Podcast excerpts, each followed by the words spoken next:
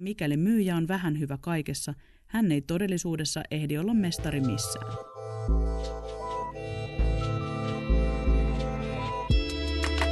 Tervetuloa Myynti ei ole kirosana -podcastiin. Maailmassa monta on ihmeellistä kulkijaa ja kovin erilaisia puukkauspalveluiden tarjoajia.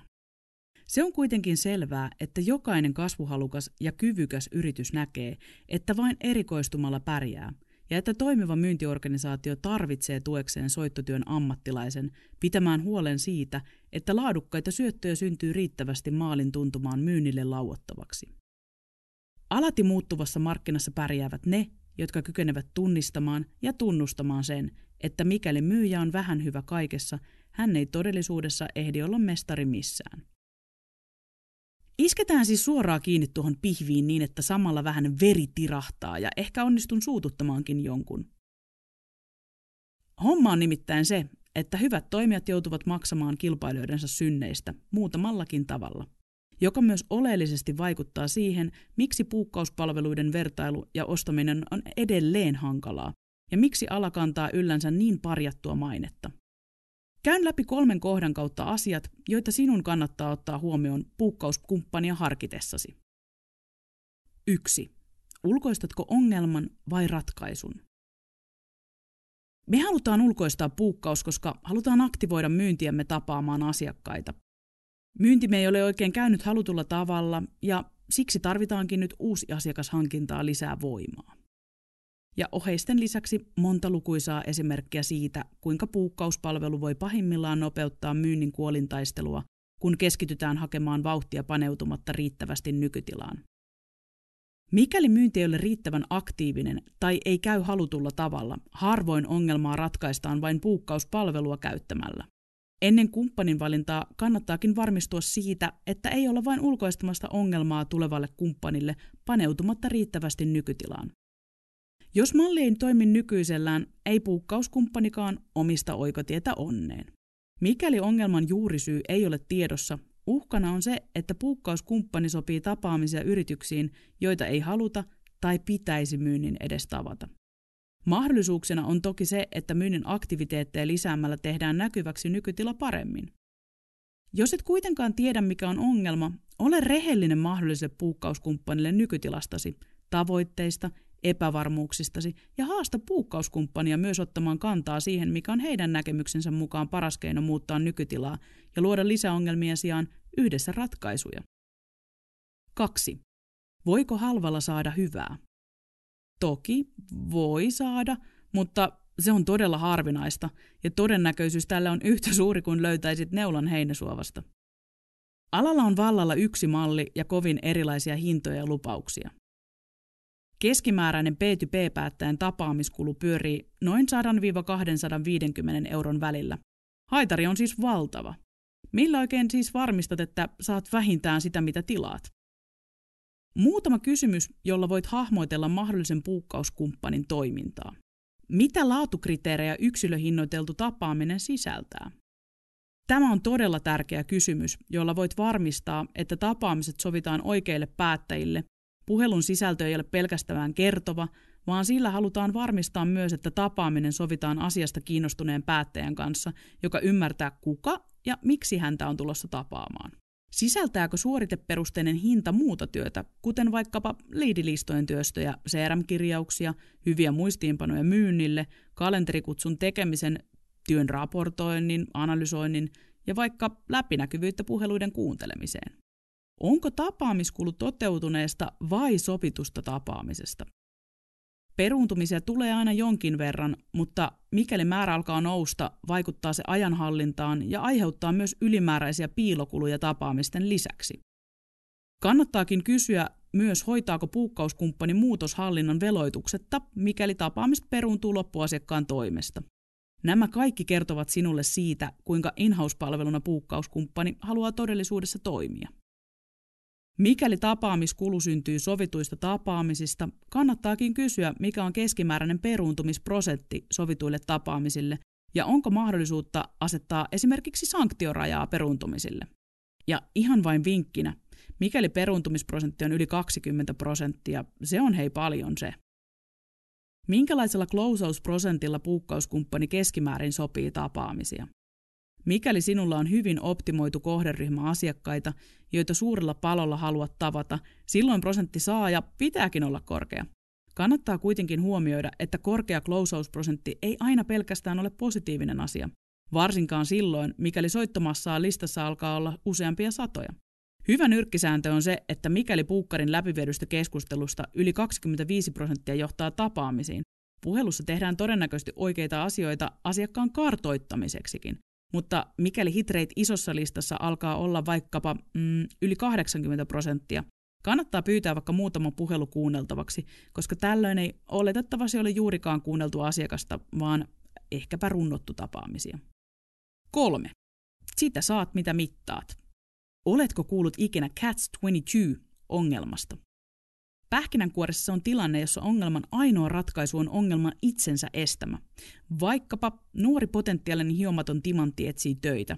Kuitenkin, jotta hän saisi töitä, tulisi hänellä olla työkokemusta. Jotta hän saisi kokemusta, hänellä pitäisi olla töitä. No mietit varmaan, miten hitossa tämä liittyy puukkauskumppanin valintaan, ja vastaan sinulle, että hyvinpä oleellisesti. Kuten alkupuheenvuorossa avasin, että hyvät toimijat joutuvat välillä maksamaan huonojen toimijoiden synneistä. Sama pätee puukkauspalveluiden valinnassa, jossa on totuttu ostamaan lopputulosta, eli yhtä kuin suoriteperusteista tapaamista, ja vertailumahdollisuudet siihen, mitä tapahtuu eri toimijoilla rivien väleissä, on lähes kohtuuttoman vaikeaa. Tämä pätee moneen muuhunkin alaan, kuten vaikkapa johdon suorahakuun, henkilöstövuokraan tai vaikkapa konsultaation ostamiseen.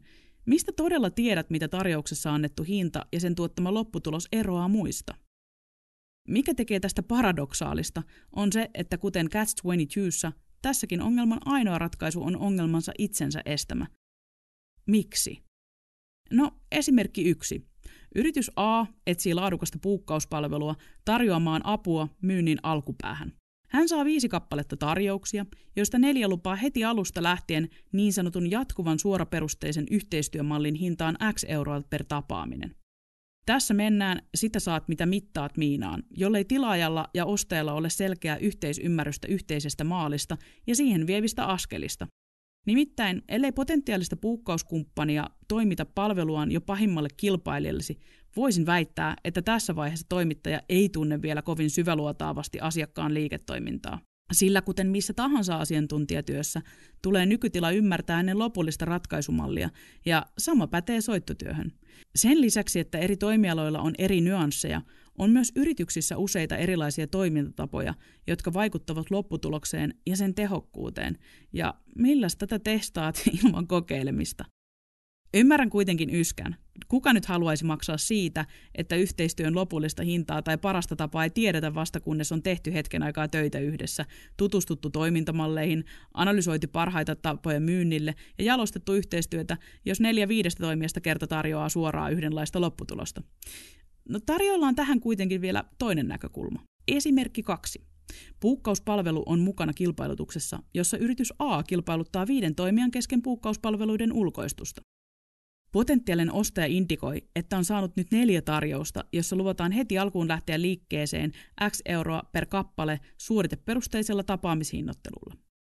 Puukkauspalveluiden toimittaja, tuo 5 tarjoaja, miettii, miksi nuo 4 tarjoajista haluaa ottaa katteellisesti turpaan ensimmäiset kuukaudet vain selvittäessään parhaita mahdollisia toimintamalleja, miljoonia mahdollista muuttuvista tekijöistä, jotka vaikuttavat asiakkaan lopputulokseen, jos heitä mitataan vain täpästä kalenterissa.